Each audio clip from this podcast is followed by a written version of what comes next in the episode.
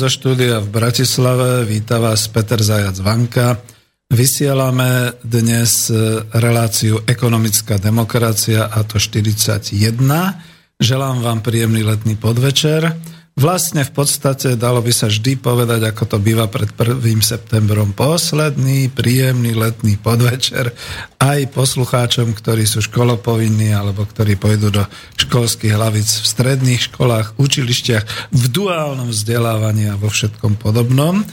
Milé poslucháčky a vážení poslucháči Slobodného vysielača Banska Bystrica a zdravím pri počúvaní, tak ako obvykle priaznivcov tejto relácie, bratov Čechov, Poliakov, dobrých susedov Maďarov a Rakúšanov, ako aj všetkých rodákov po svete, pretože stále a stále e, sa čudujem a znie to neuveriteľne a radostne, kam sa internetom slovenské hovorené slovo môže dostať. E, Túto pesničku teraz Legenda, Legend of Xanadu som nehal zahrať celú, pretože dneska mám takú bojovú náladu, najradšej by som švihal takým tým pomysleným bičom, tak ako to počujete v tej Legend of Xanadu, pretože neviem, či je to tou náladou, alebo teda nejakým tým osudom a vecami, ktoré sa mi dejú, ale ako keby do mňa vstúpil duch 21. augusta 1968, najradšej by som sa s niekým pobil, alebo ako keby do mňa vstúpil duch 29. augusta 1944 a najradšej by som zvolal Slováci povstante, začnite s vysťahovaním a ideme na vec, pretože naozaj sa dejú veci neuveriteľné a ľudia si to ani nepriznajú, Kedy si dávno sme všetci nadávali, teda s výnimkou mňa, ja som bol lojálny, mám to aj v nejakom životopise, že som bol lojálny k socialistickému zriadeniu, ale všetci sme svorne nadávali na ten socializmus. A dneska, keď sa dejú všelijaké tie krivdy a neprávosti a všelijaké také čudné veci, my už ani nenadávame na ten kapitalizmus, ale na čo vlastne nadávame? To je otázka na Martina, pretože vítam a vlastne v štúdiu mi zabezpečuje techniku Martin Bavolár, takže ahoj a otázka na teba. Ahoj, ďakujem. Samozrejme, ja sa ešte pripojím a pozdravujem všetkých, ktorí počúvajú Rádio Slobodný vysielač. Tu v Bratislave 31. augusta roku 2016 bol veľmi horúci, príjemný letný deň. No a na túto otázku, aká je odpoveď? No, tak e, diplomaticky, čo by som povedal? No tak vždy je, vždy je terčom týchto oprávnených e, názorov a stiažností vládnúca oligarchia. Hej? Tak. Takže či to je socialistická alebo kapitalistická, to je druhoradé, ale vždy je to vládnúca oligarchia, lebo tá je zodpovedná za stav veci verejných. No, vidíte, takto máte úplne odbornú odpoveď aj od redaktora, nielen od technika, pretože Martin je zároveň redaktorom svojej relácie, konšpiračný byt, ale ja nesedím v konšpiračnom byte v tejto chvíli, sedím v štúdiu Bratislava, ale človek je naozaj taký, že keby mi dneska niekto povedal, tak povstaň národ, tak budem prvý, čo povstanem a beriem si naozaj ten samopal k rukám a idem. Lebo naozaj dejú sa vám veci a dejú sa individuálne a to potom rozoberiem trošku aj neskôr v relácii, takže e, skôr by som povedal tak. Avizoval som reláciu ešte v tých chvíľach, keď som bol kľudný a keď som nebol v emóciách, s tým, že budem pokračovať v takej tej téme e, tých inštitúcií ekonomickej demokracie a že tento raz sa zameriam na bezpečnosť, rovnosť šanci a sociálnu spravodlivosť. A skúsim to rozobrať, ale vravím, ani nie som pripravený, pretože do štvrtej po obede, to už bolo tesne pred vysielaním s Igorom Lackom, som riešil akési neriešiteľné problémy, ktoré sa udievajú v bytovom hospodárstve. Predtým som riešil neriešiteľné problémy, ktoré sa udievajú v zdravotníctve. A vždy som si pripadal jak taký trotl, to je teraz to moderné slovo, Martin. Vieš o tom, že slovo trotl je dneska veľmi uh, moderným uh, politickým označením, že? Tak cítim sa ako trotl, že vydávam peniaze, ja ako dôchodca, zo svojho dôchodku a z nejakých usporených peňazí. Cítim sa ako trotl voči tým všetkým službám, ktoré sa okolo nás dejú. A nemôžeš to ani len pomenovať na niekoho, povedať, osočiť niekoho, lebo za prvé okamžite súd, súdny proces, však sme v právnom štáte, každý má nárok a právo okamžite ťa obviniť a poslať na súd pre urážku takú onakú alebo pre krivé narčení. Ja by som na to zakontroval. No. Predsa, trojnásobný mm-hmm. predseda vlády Robert Fico opakovane verejne vyhlásil, že Slovenská republika nie je právny štát. No, to vidíš, to mi uniká. Že, mhm. no, treba trošku to aj prelúskať na internete, však je to zdokumentované, jeho aj zvukové, aj obrazové výstupy. A to znamená, že predseda vlády Slovenskej republiky Robert Fico, ktorý je predseda smer, sociálna demokracia, tak to legalizoval a potvrdil, že v Slovenskej republike je stav bezprávia a svojvole. To znamená, že keď Slovenská republika nie je právny štát, nemajú ani štátne orgány oprávnenie konať, ako majú konať, ani prokurátor nemá mandát, aby konal ako prokurátor, ani sudca, ani policajtka. Je to veľmi vážne vyjadrenie, keď eh, trojnásobný predseda vlády povie takto verejne, takúto vážnu vec. Neviem, či si aj on uvedomuje dôsledky a konsekvencie všetky takéhoto verejného vyhlásenia. Takže to má potom dopady na všetky oblasti nášho života no, v tej hej. štátnej aj súkromnej sfére. A už máme na koho konkrétne nadávať, ale je zaujímavé, že my sme až tak vtedy nenadávali na nejakého, že Husáka alebo Biláka. My sme nadávali na socializmus. A teraz ako ja by som chcel nadávať nie na Fica, ale na kapitalizmus. A teraz mám také problémy, lebo k tomu kapitalizmu sa vlastne akoby nikto oficiálne nehlásil. Nemáte tu žiadnu Nikto sa nehlási ku kapitalizmu, no? lebo teraz hej. sa všetci hlásia k demokracii. Hej? Ja, čiže Neviem, začať nadávať na demokraciu. Nie, no, tak, mm. tak je to tak zavedené, že máme tu demokraciu, pritom demokracia tu nie je, nebola a je otázka, či tu vôbec bude. Pretože ani základné ľudské práva tu nie sú dodržiavané, sú denodene dehonestované to, to, a to je základný predpoklad tomu, aby vôbec bolo spoločenské zriadenie demokratické. Tu ti musím oponovať. Základné ľudské práva sú tu dodržiavané, lebo je veľmi dodržiavané nedotknutelnosť súkromného majetku vo všetkých možných pádoch a, a vo všetkých možných e, uhloch. A e, majetok, no, vlastný počkaj, súkromný ja majetok je základné ja ľudské právo. Tomuto, neviem, či no? poznáš tú kauzu na východnom Slovensku, kde to právo súkromného vlastníctva je hrubo pošliapavané ohľadne e, ťažby. Áno, poznám. No. To je dobrý príklad, pretože zase to je zase naopak.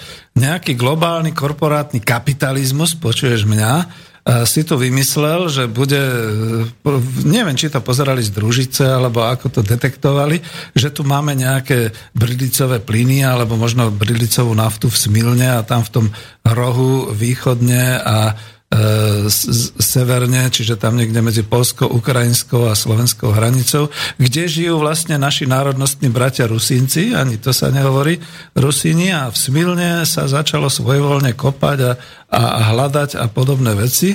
Ale ja to už dokončím. To je síce tiež právo, to si pekne povedal, ale zabúda sa na to, že to, čo je v zemi, lebo oni len ten povrch vlastnia ale to, čo je v zemi, to je národné bohatstvo. Tak keď nám niekto chce zase brať národné bohatstvo, už sme doma a ja to už vraciam naspäť a už Martin, Martinovi zaberiem slovo, lebo on by to netakto rozobral. Ja som chcel hlavne na ten kapitalizmus nadávať a na tú demokraciu nadávam len v tom zmysle, že táto demokracia, táto trhová, trhnutá kapitalistická demokracia, lebo my sme v relácii ekonomická demokracia a tá chce niečo úplne iné a dneska sme to trošku z dynamizovali, takže snáď bude možno aj niekto potom telefonovať alebo mailovať. A máte právo, lebo naozaj som dneska nie príliš pripravený a som v emóciách, takže dozviete sa veci nevýdané, ale nechcem, nie, nie, nechcem. Poviem to potom budú... kontaktné údaje? Uh, no, môžeš, keď už si Takže tu. Lebo... môžete nám no, telefonovať do Bratislavského štúdia na telefónne číslo 0944 462 052 Zopakujem naše bratislavské telefónne číslo 0944 462 052 a môžete nám posielať e, svoje otázky, návrhy, názory na adresu studiozavináč slobodnyvysielač.sk a ešte ja ešte dokončím posledný vstup o tých Rusínoch, tak e, aby posluchači no, vedeli. Poď. Rusíni sú druhý najväčší národ na svete po Kurdoch, ktorí nemajú vlastný štát. No, ale tak teraz nám chceš rozbiť republiku? No, ja len konštatujem fakty, hej, takže to je druhý, druhý veľký národ na tomto svete, ktorý je rozdelený medzi niekoľko viaceré štáty to dáme niekomu do geopolitiky, aby to určil, že teda keď Kurti nemajú právo a Ukrajina sa nám rozpadá, jak si pred očami, či by Rusíni si nemohli urobiť vlastnú Rusínsku republiku niekde na hraniciach. No vieš čo, ja poviem tak, že možno, že ľudia nebudú súhlasiť, ale ten kus územia, tak by sme im dali, tak nech si založia republiku a nech sú s nami kamaráti, takí ako teraz Češi, e, Poliaci, Maďari a aj Rakúšania a budeme teda už V5, keď už sa to tak zoberie. Ale ale to už sme hodne zašli do geopolitiky, takže to nie, to nie je moja parketa. Ale dobre, chcel si ešte niečo? Nie, už máš priestor. dobre, lebo zase keď ľudia, tak potom si povedia, a zase ten totaliťák, ten, ten zajac Vanka, ktorý nedovolí hovoriť. Vidíte, dovolil som, tu je tá ukážka, no tak, hej ale hlavne za to, že naozaj som dneska ako až o štvrtej končil s emóciami a s problémami, ktoré mám. A keďže som zodpovedný redaktor za túto reláciu, tak predsa len som niečo pripravil, pripravil som nejaké pesničky, však budú tu. Pripravím sa na to, že predsa len možno budú dneska nejaké maily a telefonáty. A pokiaľ nie a pokiaľ mi to teda ako aj dovolíte, tak budem skúšať pokračovať v tých témach okolo inštitúcií ekonomickej demokracii, Viete, že toto už je nejaká tretia a štvrtá relácia, kde to rozoberáme. Začal to v podstate inžinier Adrian Ondrovič, ktorý nám vedecky vysvetlil inštitúcie kapitalizmu. Ja som sa na to naviazal s inštitúciami ekonomickej demokracie ktoré by mohli byť presne také, ako ich máte aj v tej minulej relácie. To znamená, že zamestnanecké samozprávy, teda kolektívne vlastníctvo ako inštitúcia, celospoločenské vlastníctvo, teda to, toho národného bohatstva ako inštitúcia, na tom postavené národné podniky ako inštitúcia, ktorá by sa nedala jednoducho ani sprivatizovať, ani kúpiť, ani predať, ani dediť, ktorá by naozaj bola určitým celospoločenským vlastníctvom a povedzme naozaj nad určitými e, e, ekonomickými zdrojmi a nad určitým národným bohatstvom, ktoré nechceme. To je ten prípad Smilná. Ako kľudne poviem, že ja si myslím, že aj tí ľudia, ktorí sú tam, keď konkrétne hovoríme a vedeli by a, a pochopili by, tak by jednoducho povedali, dobre, tak ako darujeme vám to do národného bohatstva, len tu založte nejaký národný podnik s tým, že nebude ťažiť. Že to bude jeho základný princíp, že bude robiť čo iné, možno bude pestovať obilie, možno nám dá prácu v niečom inom, ale ťažbu zakážem, alebo vidíme, aké to je. A znova to hodím teraz tak trošku ako týmto smerom, aké to je napríklad v Alberte v Kanade, kde je v tom meste Fort McMurray E, možno ešte stále horia tie, tie ložiska, ako to sa nevie, to už dneska ako nikto do tých mass médií nedá. Ja som to dával na protiprúd a nedával som to ako nejaký fanatický reportérik, ale na základe toho, že som si vygooglil, pozrel, v tom čase ešte boli správy niekedy v máji, začiatkom mája, okolo 1. mája, že skutočne to neboli plamene, ktoré by boli že lesný požiar, ale boli to také tie typické plamene, ako keď e, Sadám zapálil tie svoje naftové naftové studne a tak ďalej, čiže horelo to takým vysokým čiernym kúdolom a takýmito, čiže horela tam nafta, horel tam plyn, horela tam bridlice a nikto nepovedal, že 100 tisícové mesto Fort McMurray sa muselo evakuovať, ale takým tým drsným spôsobom. Ja som videl tie zábery videá, ktoré potom zmizli, aj z YouTube, aj od Čelikadiaľ, A to bolo o tom, že pani proste len v tých letných sateč, šatečkách, ako hovorila, že dovolili jej v podstate ako len papučky nasadnúť do auta a ísť. A išli v dvojprúdovej evakuačnej ceste Wonsford McMurray, tak jak boli oblečení, nič si nebrali so sebou, s tým, že okolo nich šláhali do výšky na dobrých 5-6 poschodí obrovské plamene a tam neboli žiadne stromy. To bolo to, to boli tie ich svedectvá, lenže to už nikto nepovie. Takýto osud Smilna by bol v prípade, že v týchto letných horúčavách sa tam niekde niečo škrtne, ne, nejak, nejak zaiskri a už by to potom horelo. No ako by sme odbočili, ale robím to na schvál, pretože naozaj dneska mám pivku, jak sa po česky hovorí, na túto našu situáciu trhovú a kapitalistickú a aj možno demokratickú. A ja som sa stal naozaj už takým plnoprávnym členom týchto alternatívnych médií, kde teda povedzme naozaj, keď som kedysi dávno s Vlkom, čo je Vlkobloger, z toho blogu Vlkobloguje, keď som hovoril o tom od vystúpení z Európskej únie a tak ďalej. On už dneska tiež trošku mení názor po Brexite a po všetkých takýchto vecí, ale od neho od jeho ďalšieho blokera. On je taký zaujímavý, tento vlk, že on tam vždy dáva také príspevky, aj môj tam už raz dal nejakých tých nicknameov, ktoré dobre napíšu, čiže v tomto prípade Gerd napísal, že sú určité hodnoty, ktoré udržujú štáty v pohromade a e, to nie sú len ideje, ale to sú naozaj také tie hodnoty, ktorými sú. Ja vám potom možno potom aj na YouTube alebo niekde do Soundcloudu dám aj ten link na, na tento blogerský príspevok.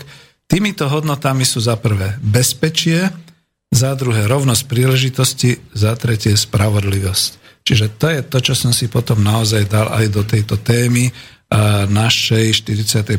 ekonomickej demokracie, pretože to som zase niekde inde našiel u nejakého iného blogeru. Vidíte, že ja dneska ako, alebo nie dneska, ale vôbec teda takto študujem a, a skúmam.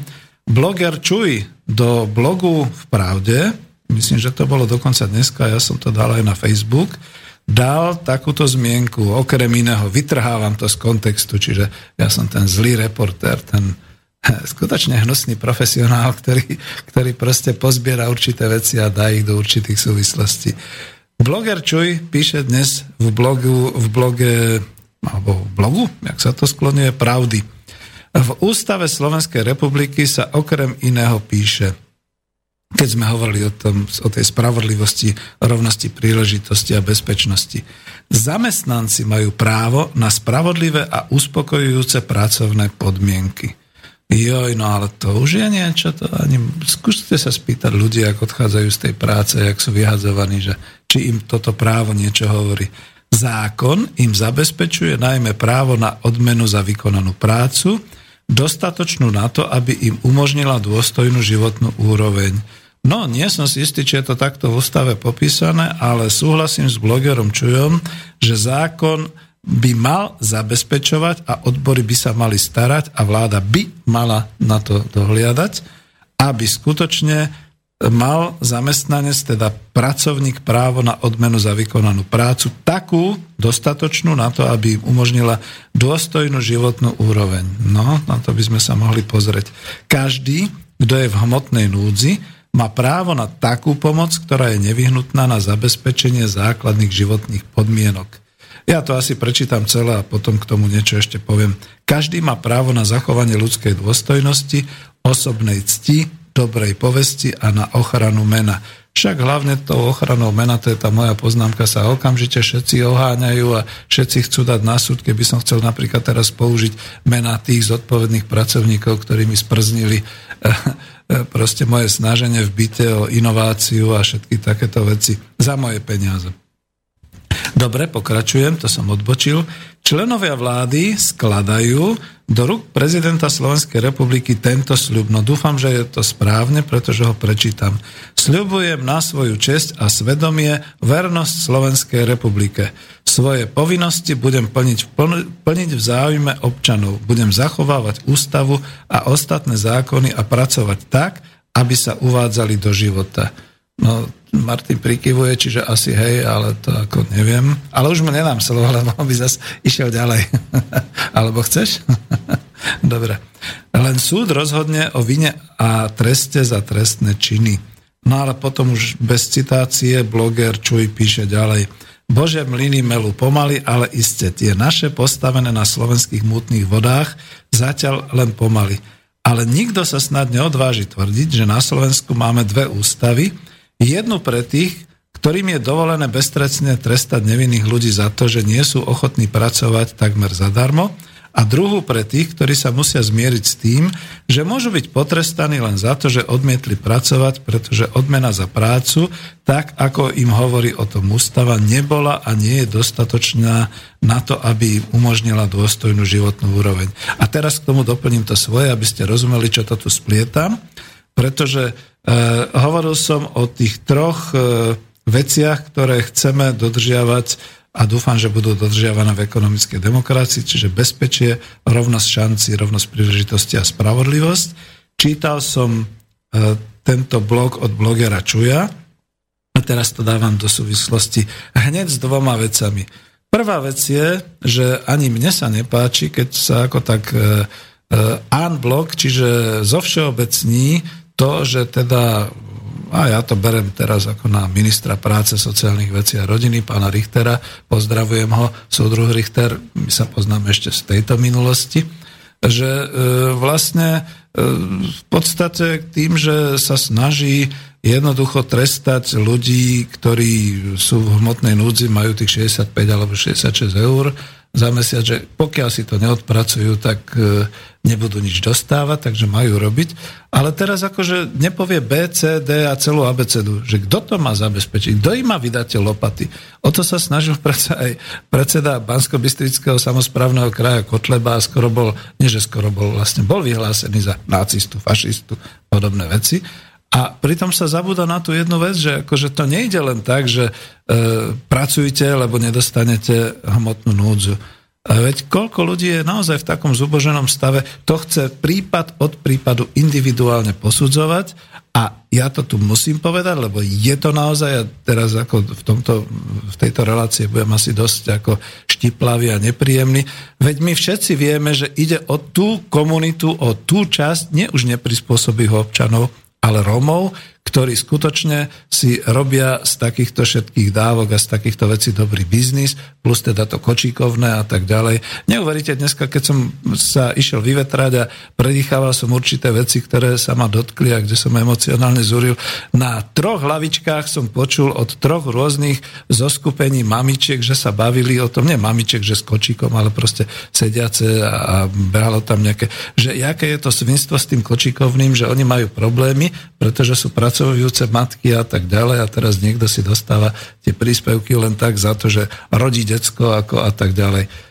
Nie je to žiadny rasizmus, nie je to nič iné. Ja som mal v rodine neromku, príbuznú, ktorá skutočne tiež rodila deti takýmto spôsobom, jak na páse a pritom ja nemám rád týchto príbuzných, lebo ako nič sa nedá robiť, ale e, proste neboli úplne v poriadku a to potom znamená, že e, stretnúť ich na ulici, tak ja našťastie ani neviem, kto sú, čo sú, ale tiež by mi to nebolo príjemné. A vrátim sa naspäť k tej otázke.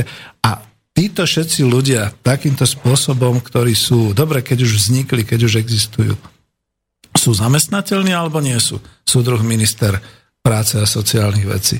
No keby ste mne položili otázku, tak ja vám poviem, nie sú.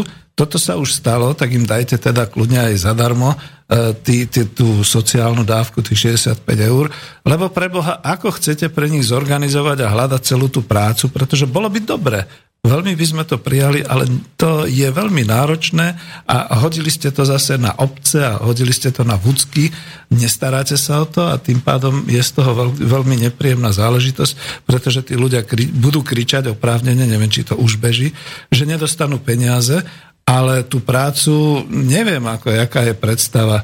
Ja som mal tú predstavu už pred dvoma reláciami, v tom, že dobre, tak ale potom sa tí mestskí úradníci budú musieť naozaj premeniť na takých tých palierov, či to bude e, listopád, čiže padanie listov teraz na jeseň, alebo e, odhrňanie snehu, musia výsť do ulic, príde dodávka, rozdá ľuďom patričné lopaty a patričné e, nejaké tieto zhrňovadla. Títo ľudia si to odpracujú, každému zapíše podľa občanského preukazu a každý dostane na ruku vyplatené. Ja neviem, aká tam bude taxa, čo 10 eur za jednu smenu alebo niečo podobné. Hej, ale to je tiež také, že niekto môže, niekto nemôže. Ja si pamätám, že ja som ešte ako oveľa mladší zhrňal sneh e, v tých zimách, keď ešte boli v 80 rokoch e, z ulice dobrovoľne. A mal som z toho húsera, neviem, ako sa to povie, čo to je s tou chrbticou, keď človek sa nevie narovnať. A samozrejme som z toho utrpel, robil som to, tuším, v sobotu alebo v nedelu a utrpel som týždeň marotky. No našťastie to bolo za socializmu, takže to nebol problém. Ale neviem si predstaviť dneska, ako, jak sa to deje. A znova sa vraciam k tomu, nie každý bude fyzicky schopný, mnohí nebudú psychicky schopní, mentálne schopní nejakú tú prácu robiť. A teraz to unblock zhodíme zo stola a povieme, kto nebude pracovať, tak tento nedostane. Bodka, lebo to bol ten Čujov. No a tá druhá línia tohoto blogera Čuja bola o tom, že pracovať za takmer minimálnom mzdu tých 405 eur a síce sa snažia odbory a naozaj držím palce prezidentovi či predsedovi KOZ, aby sa mu to podarilo pánu Machinovi, ale tam je zase ten problém, že to by si mala vláda proste buchnúť a povedať tak vážený nie. Tak keď vy dokážete v Nemecku zaplatiť e, v priemernej mzde 1300, tak teda na Slovensku, keď už sa príjmajú zákony bruselské na všetko, tak to zglajšaltujeme tiež na 1300. A že problém? Tak ten problém potom bude mať ten zamestnávateľ, pretože je dokázané, že skutočne od nás odchádzajú obrovské zisky z akýchkoľvek tržieb, z výroby, zo všetkého, no ale tie, tie minimálne mzdy sú naozaj minimálne, čiže je tam problém.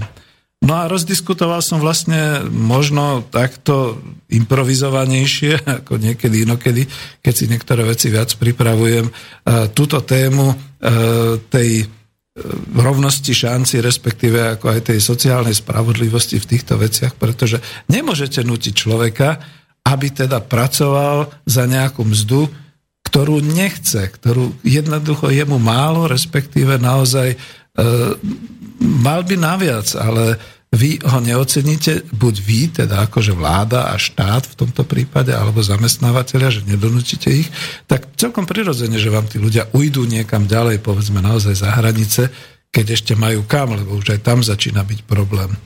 No a ja som načal túto tému dosť razantne a, a kľudne poviem, že nahnevanie, pretože šeličo, vidíte, ale keď človek potom bere do toho emócie, tak e, snažím sa držať tú líniu, že stále hovoríme aj podľa týchto dvoch blogerov o tej rovnosti šancí, o sociálnej spravodlivosti a potom sa dám aj do tej témy bezpečnosť, ale než to potom ešte tak analytickejšie rozoberiem a trošku kľudnejšie, tak zaturbujem do toho tú pesničku, ktorá tam bude pripravená a dúfam, že to bude tá práva, ktorá bude tá revolučná. Takže Martin, poprosím o pesničku. A potom, keď chcete, telefonujte.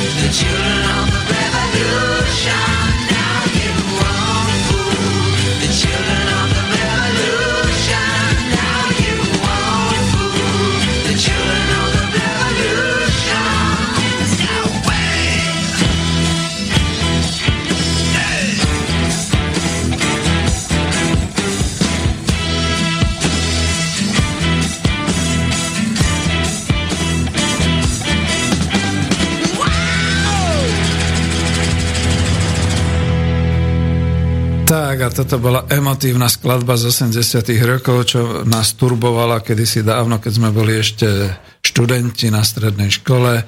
Skupina Tyrannosaurus Rex, teda T-Rex, ktorá spievala Deti revolúcie, Children of the Revolution. No ja som mal hodne skeptický pohľad na Deti revolúcie po roku 90. Ešte ich mám, ale vidím, že Deti revolúcie sa spametávajú a zistujú, v čom to vlastne žijeme po tých 27 rokoch. Nepáči sa im to. E, môžem to takto povedať, pretože veľmi spoločensky žijem a veľmi som aj s mladými, samozrejme sú rôzne a rôzne názory a podobne.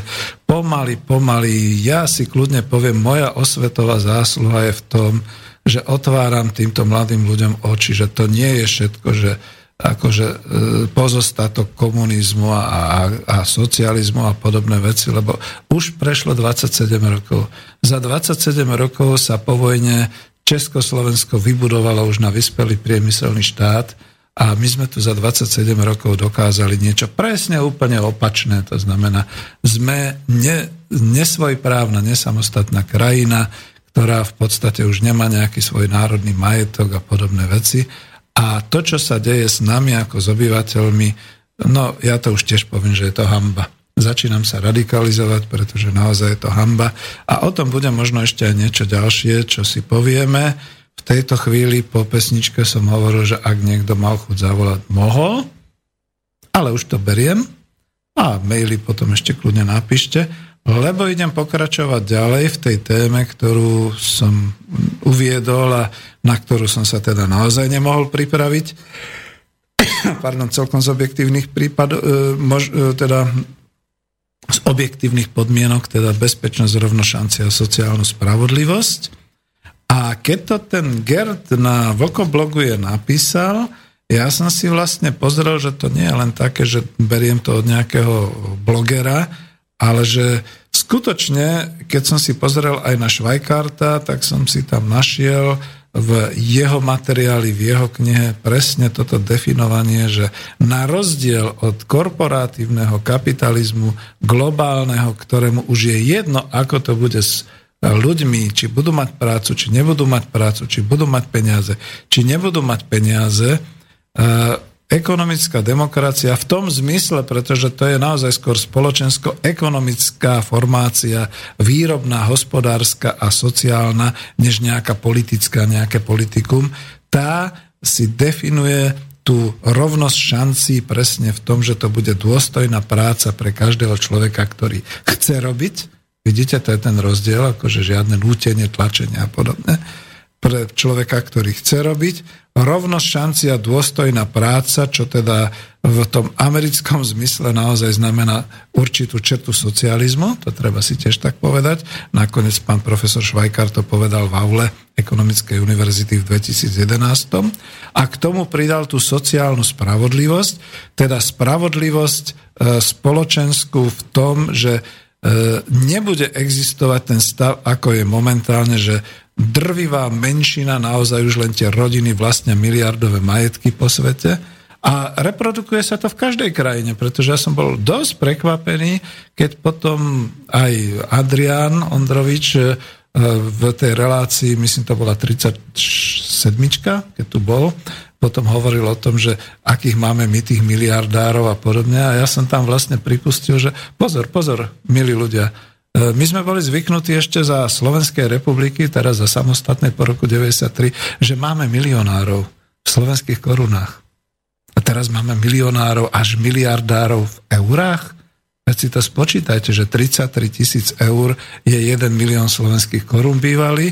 To znamená, keď má niekto milión eur, čo to je za nehoráznu a neuveriteľnú sumu, to skutočne, ako oni objavili nejaké zlaté bane niekde, tie šalamúnové v Afrike, alebo odkiaľ tie peniaze nabrali. A ešte potom, keď sú tu takí tí miliardári v eurách, no to už koniec, to už akože to je odkiaľ, to sa tu kde bralo.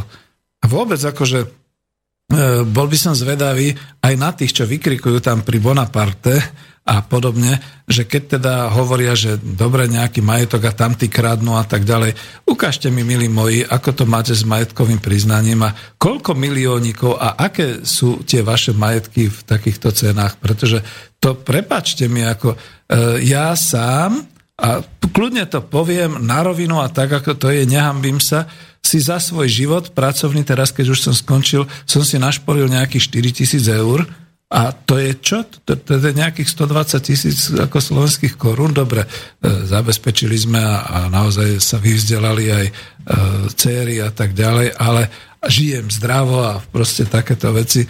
A, ale ja v živote nebudem mať ani len tých 33 tisíc eur a oni sa tu niekde nejaký rozdrapujú, že tam tí kradnú, hen tam tí kradnú. No ale potom, keď im pozrete do majetkového priznania, tak sa tam hmíri tými miliónmi eurami. Odkiaľ to majú vlastne tí ľudia?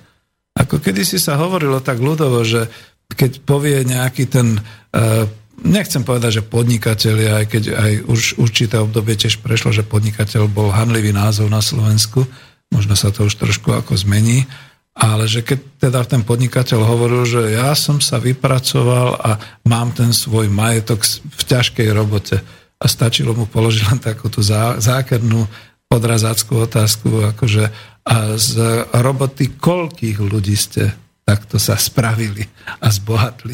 Alebo akože tí ľudia, ktorí boli pod vami, tak tým ste asi tie mzdy nedávali tak ako sebe odmeny a proste ten zisk a podobné veci. No, dneska budem taký, budem hnusný a to je o, tom, o tej sociálnej spravodlivosti, že teda ako keď Švajkard hovoril, že sociálna spravodlivosť bude a nedefinoval príliš akým spôsobom, ale definoval tie inštitúcie e, v ekonomickej demokracii, že sa to naozaj bude dať tým kolektívnym vlastníctvom a tými zamestnaneckými samozprávami, kde aj lavičiari vykrikujú, to není možné, to sme sa a to nedokázali sme a tak ďalej. Ako naozaj treba povedať, že odtiaľ toto prichádza.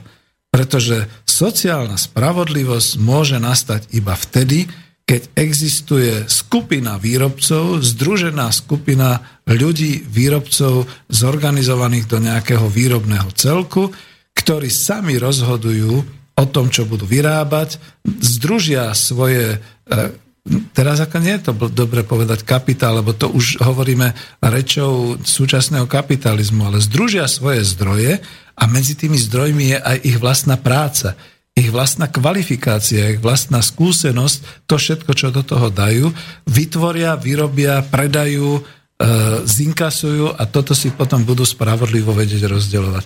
Potom je to tá sociálna spravodlivosť, pretože to nebude o tom, že mám zisky a tie si ponechám ako rodina alebo podobne.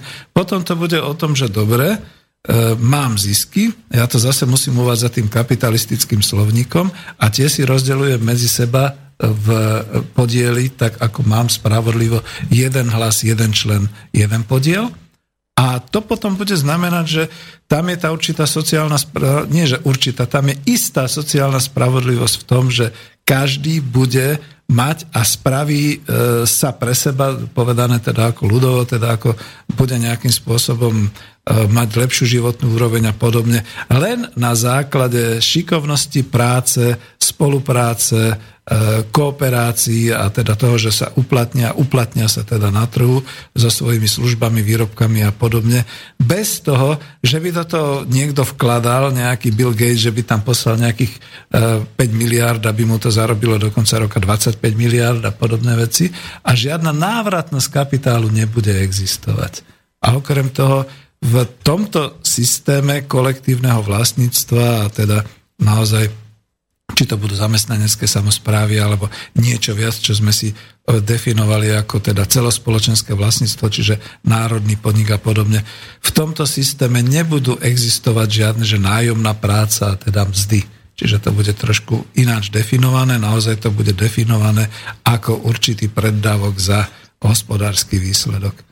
No a tá rovno šanci, mne to minule niekto, niekde sme to rozoberali, musím si spomenúť, ako a prečo sme to rozoberali. Dôležité je, že e, vtedy som sa rozhodol, že musím oddeliť to e, spolupodielnictvo v tom kolektívnom spoluvlastníctve výrobných prostriedkov a teda v tej práci od funkčnosti.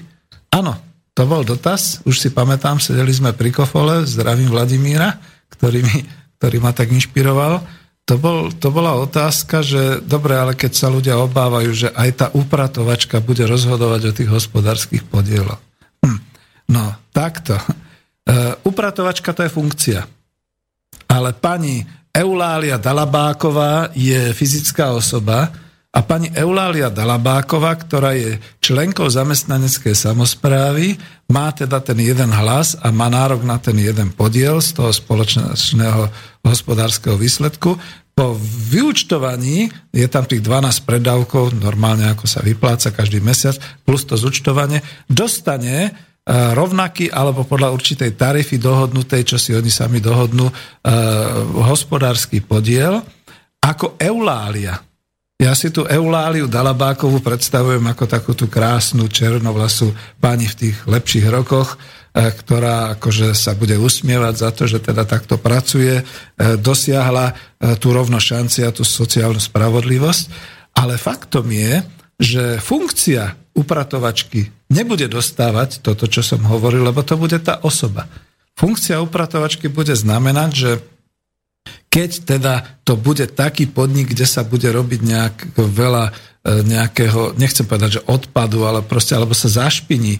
Ja si viem predstaviť aj také veci, že nejaký, nejaké obchodné centrum, kde je veľmi veľa, že ľudia teda, pardon, natrúsia alebo našlapu a podobne, tak tá Eulália bude mať povinnosť naozaj od tej 6. do tej 8. kým sa otvorí ten obchod, e, všetko poutierať a podobné veci. A že bude rozhodovať potom o tých hospodárskych odmenách? No bodaj by nie, pretože niekto tú prácu bude musieť urobiť. Dokonca možno bude aj odhrňať sneh pred tou budovou, e, pokiaľ má na to tú silu, schopnosť a, a, a nejaké možnosti, možno kvalifikáciu, že si sadne za taký ten odhrňovač snehu a bude to odfúkovať preč a tak podobne. Buďme realisti, že to nemusí byť len nejaká fyzická sila.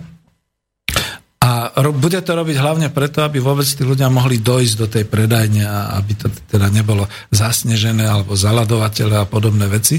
A teraz si predstavte, že táto upratovačka, keď sa to povie, má predsa rovnako zodpovednú funkciu v, tej, v tom kolektíve, ako niekto, kto tam bude nejaký odborník, ktorý bude na ketkeme um, navrhovať, malovať nejaké kuchynské linky a podobné veci. Len sa dohodnú proste na určitých tarifách alebo na určitých veciach, ale t- tú odmenu budú mať naozaj spravodlivú podľa, toho, e, podľa tej e, sociálnej spravodlivosti, podľa tej dohody rovnosti. A že rovno šanci. No, viem si predstaviť Euláliu Dalabákovú aj bez ruky, dobre, nech je to invalid, ktorý bude schopný pracovať, pretože bude vedieť, možno bude stačiť, aby vedela stlačiť ten gombík na tej freske snehovej alebo na tom nejakom upratovacom stroji a podobne. Ale prečo to teda zádzujú a hlavne lavičiari, že ako môže upratovačka sa rovnať a ako môže s direktorom a podobné veci. Takto. Takto vážený. Toto je funkcia. A dal som to v ďalšom príklade, díky Vladimír, lebo bol ešte ďalší príklad, E, to sme myslím, že s Adrianom rozoberali, že tam bolo definované, že e, musí to byť nejaký spoločný záujem. Viem si predstaviť naozaj tú biofarmu, ja neviem, čo sa tam bude pestovať, možno slimáky na, na tráve nejakej púpave alebo na niečom podobnom a bude z toho dobré mesko a bude sa to dobre predávať a exportovať a podobne. No ale nebude tam iba ten, čo miluje slimáky alebo čo miluje to meso alebo čo tú trávu alebo také veci. Oni tam budú potrebovať aj údržbára elektrikára, ktorý možno ako bude sa mu hnusiť nejaké, že to slimák alebo podobne. Ale bude musieť byť v tom kolektíve ako funkcia, pretože niekto im bude musieť robiť aj tú elektrínu a možno, že tam bude zase niekto ďalší, ktorý bude e, sa starať o e, teplo a o kotolňu a takéto veci. Ako, neviem, prečo to ľudia nechápu v tom zmysle, že to rozdelenie je ľudské, čiže podľa osôb, podľa tých zainteresovaných členov kolektívu, nemusí byť totožné s tým rozdelením funkčným. Samozrejme, že v tej funkcii musí byť aj riaditeľ, aj upratovačka, aj údržbár, aj predajca, aj všetci ostatní. Ale to sú funkcie. Funkcie sa dajú meniť. Ľudia nie.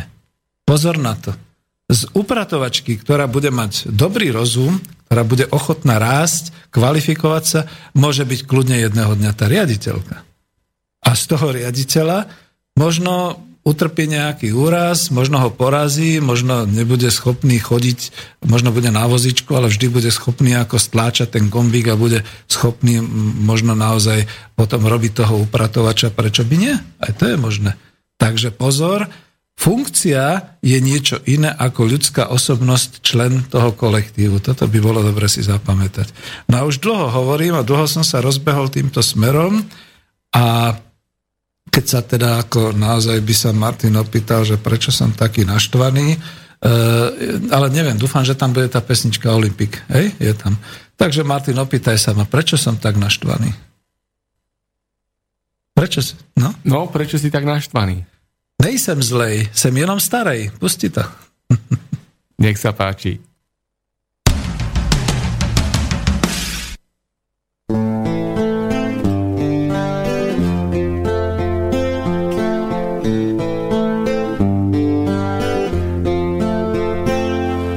Dělám, že se mě to netýká, v hlavě to občas zabliká zrcadlo hodně napojí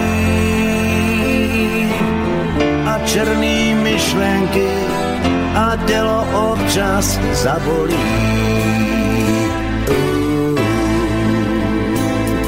Starý rány už se nehojí, šero bývá mým pokoji. Pravidelně se už neholí,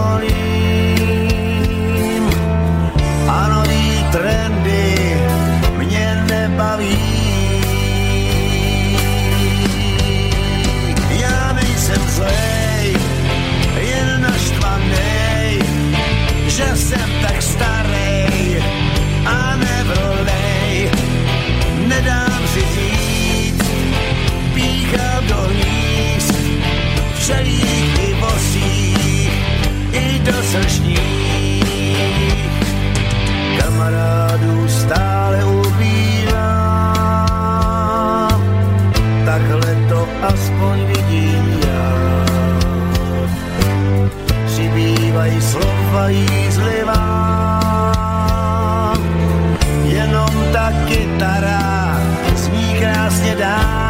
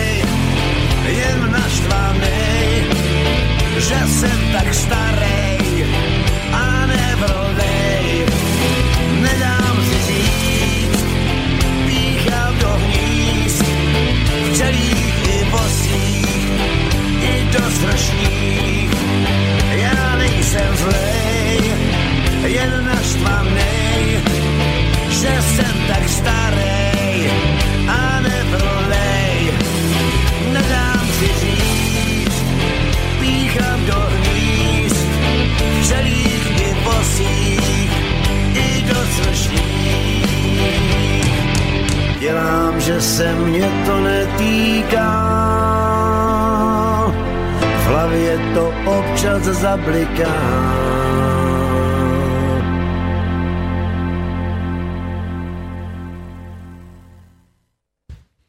No tak e, túto pesničku na mňa používa rodina, ktorá mi už vždy zahrá, keď som nejaký nevrlý a Petr Janda v pesničke Nejsem zlej spieva Ja nejsem zlej, jenom jsem naštvanej, že jsem tak starej, e, nedám si říct, pícham do hnízd vosích, takže robím to podobne.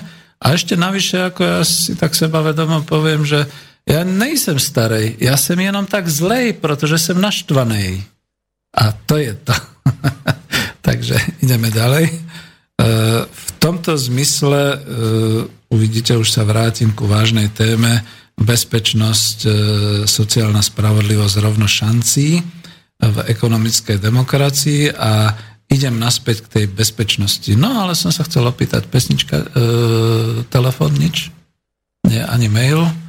No tak to bude vysielanie zase one man show, ale tak moji priaznivci dúfam, že sú a počúvajú No a samozrejme aj tí, ktorí to majú za povinnosť počúvať, tak vám poviem, ako nemusíte sa báť, netrafí ma infarkt. Všetko ostatné, toho sa bojte.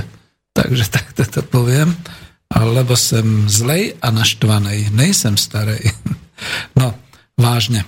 E, potreby bezpečnosti a vôbec bezpečnosť. E, tak Školil som a je to o ekonomickej demokracii a hlavne teda o tej výrobnej sfére a všetkých týchto veciach. E, viete, ešte v 90. rokoch e, celé tie manažerské školy boli založené na tom, že bude nasledovať taká expanzia, stály rast firiem, stále to zdokonalovanie riadenia, ale v tom dobrom zmysle tam nikto ako nehovoril o tom, že sa to bude zvrhávať tak, ako sa to zvrhlo a že to bude končiť potom nejakou takou finančnou diktatúrou, alebo teda naozaj takouto diktatúrou vlastníkov a manažérov a podobne.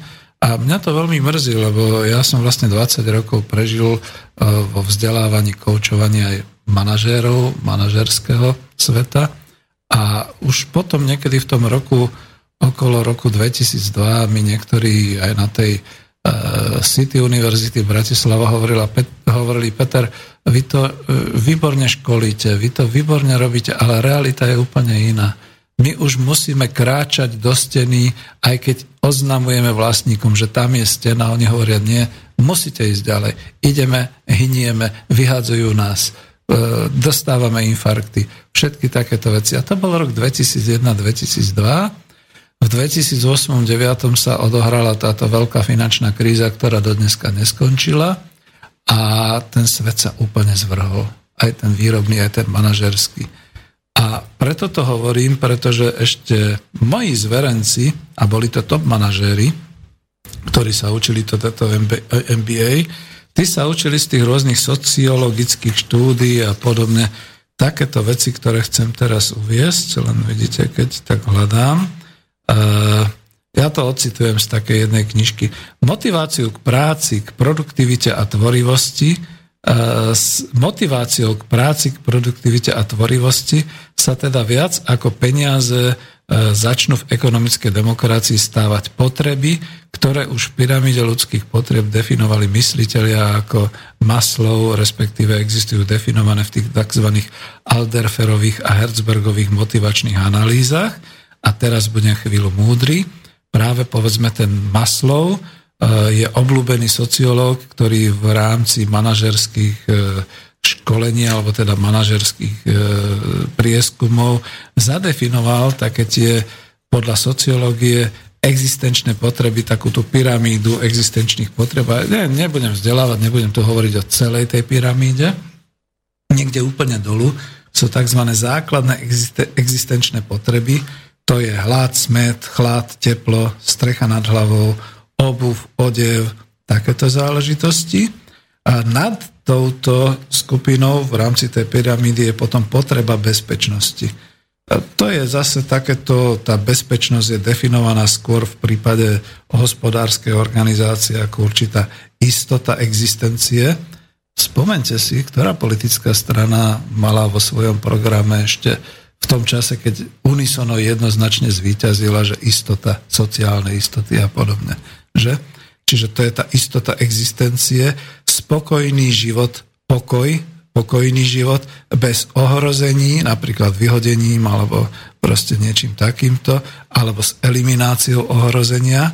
Prípadne naozaj takéto zabezpečenie ochrana zvnútra a ochrana zvonka. No to je hneď, na to nadviažem, to je tá tretia úroveň z tých základných potrieb, to je taká potreba prináležať.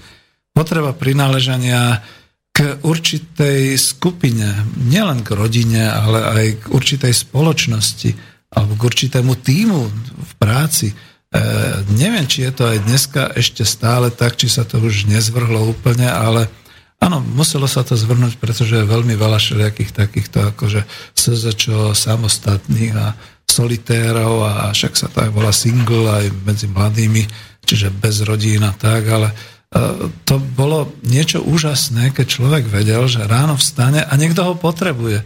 Viete, kedy to bolo najúžasnejšie? Keď mal človek nejakú chorobu alebo nejaký úraz.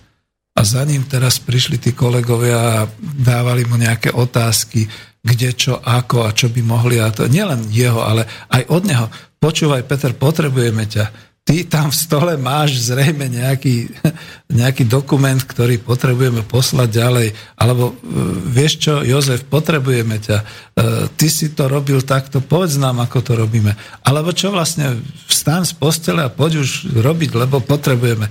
Tá, tá potreba toho prináležania, to držalo ľudí, z toho ľudia dokázali aj vyzdravieť.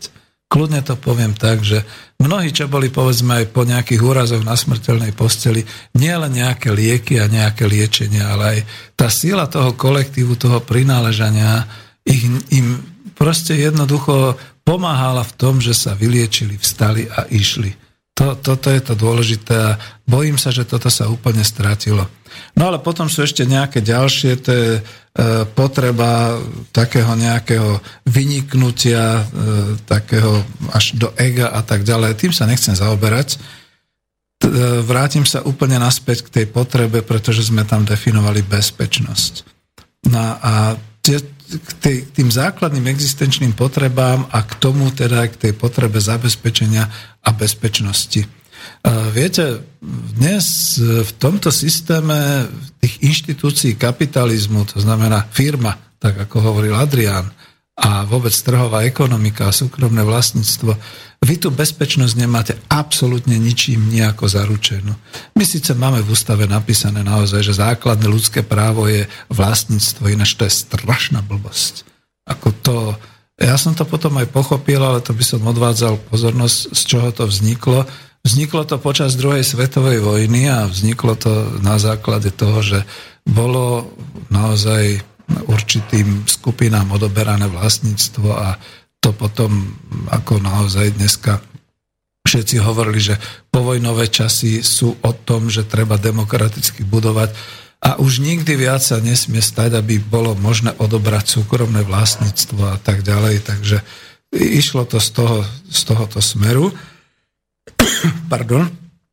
Ale e, prišlo to sem až do takého, do, do, do takého zvrhlictva alebo do takého zvrhnutia sa, že keďže súkromné vlastníctvo vždy je o tom, že keď ja vlastním teba z toho vylučujem, to potom naozaj znamená, tak ako aj Adrian hovoril, že to súkromné vlastníctvo je škodlivou, to zase ja hovorím, škodlivou inštitúciou spoločenskou, ktorú treba eliminovať, pretože teraz si predstavte, čo sa to asi tak deje niekde tam v tom Taliansku, kde e, Akila a všetky tie okresy, kde sa to tam všetko porúcalo, ľudia akorát len jak vybehli v pyžamách a e, možno aj bosí, e, zostali niekde len tak. A teraz hneď vedľa je nejaký taký ten mecenáško, ja neviem, neviem ho vysloviť, nechcem povedať, že mafián alebo podobne, ktorému síce pol budovy spadlo, ale on má ešte to druhé krídlo budovy a on tam krmi rybičky a on proste môže sa v štyroch sprchách osprchovať, môže v piatich spálniach spať, môže v deviatich jedálniach a v jedenáctich chladničkách sa živiť čím chce, ale on tam tých svojich spoluobčanov nepustí. Lebo on má na to ľudské právo. Ľudské právo, vlastníctvo, to už nie je nič iné. A teraz, keď som počul ešte minul na synergetiku, to oddelovanie, že súkromné vlastníctvo a osobné vlastníctvo, chodte do čerta, milí anarchisti a milí socialisti, ktorí to chcete takto rozdeľovať. Žiadne osobné vlastníctvo ani súkromné nemôže, jednoducho to je e, zase spoločenská konštrukcia, inštitúcia, nemôže takto vylúčovať potom to, že keď sa stane nešťastie, že títo ľudia nemôžu dostať nič, a nejaký taký detko, mafián, alebo ja neviem, korporátny e, strihač kuponov si hneď za tou celou nešťastnou biedou a za tým všetkým žije v obrovskom prepichu a jeho nič do tých ostatných spoluobčanov, pretože on má ľudské právo vlastniť a čo je moje, do toho vás nič. No a toto takto sa bude diať, ako my si nalejeme čistého vína, keď to hovorí Stanek a hovoria to ostatní poprední ľudia. Keďže sme v období klimatických zmien, tak si predstavte, že jedného dňa to tu bude tiež také. Že ja neviem, celé sídliska sa roztrepu, nechcem povedať, že zemetrasením, ale možno ako s vysušením, alebo čímkoľvek ďalším. A on vám tam bude nejaký ujo oligarcha sedieť vo svojej vile obohnanej ostnatým plotom, a bude mať na to armádu 50 strážcov a bude si užívať svoje ľudské právo. No fuj, tak ako tam sme sa dostali, tak takéto niečo nechceme. A v ekonomickej demokracii skutočne k takémuto ani len prísť nemôže, pretože bude verejné financovanie, čiže budú verejné zdroje, ktoré budú jednak naplňané práve z toho kolektívneho a z toho celospoločenského vlastníctva a potom budú rozdeľované ďalej do verejných, e, nechcem povedať ako investícií, ale áno, dá sa to povedať tak do verejných investícií s tým, že o verejných investíciách budú rozhodovať ľudia a ja dúfam, že tí ľudia budú natoľko múdri, to vyčítam niekedy ľuďom z priamej demokracie, že najprv si vyškolte svojich ľudí, aby v tej priamej demokracii neodhlasovali 100% hlúposti, ale aby boli najprv preškolení v tom, čo majú, čo, čo je potrebné. Čiže dobre, naozaj odsúhlasí sa povedzme naozaj nejaký areál, kde teda budú takéto a takéto veci a budú k dispozícii celej verejnosti. Ja neviem, či to bude na e, vstupnú kartičku, alebo či to bude na nejaký číp, alebo niečo podobné. Možno tam budú potrebné obmedzenia, že nie hoci kedy, ale ja neviem, človek raz za týždeň, tak ako má možnosť ísť na masáž alebo do plavárne, tak bude mať možnosť ísť niečo si tam do toho spoločného majetku e, usporiadať, odskúšať, e, pobyt nejaký a tak ďalej. E, viete, mne to pripomína tie naše e, zotavovne ROH. Tie neboli nikoho, tie boli skutočne celonárodné. Ale do tých zotavovní sme chodili všetci. Keď sa opýtate nás, ročníky za socializmu žijúce, že teda či poznáš tamto, či poznáš tamto. Áno, jasne, však som tam bol. Ja som tam bol v 83. Ty kedy? Ja som tam bol v 79. Ja som tam bol v 82.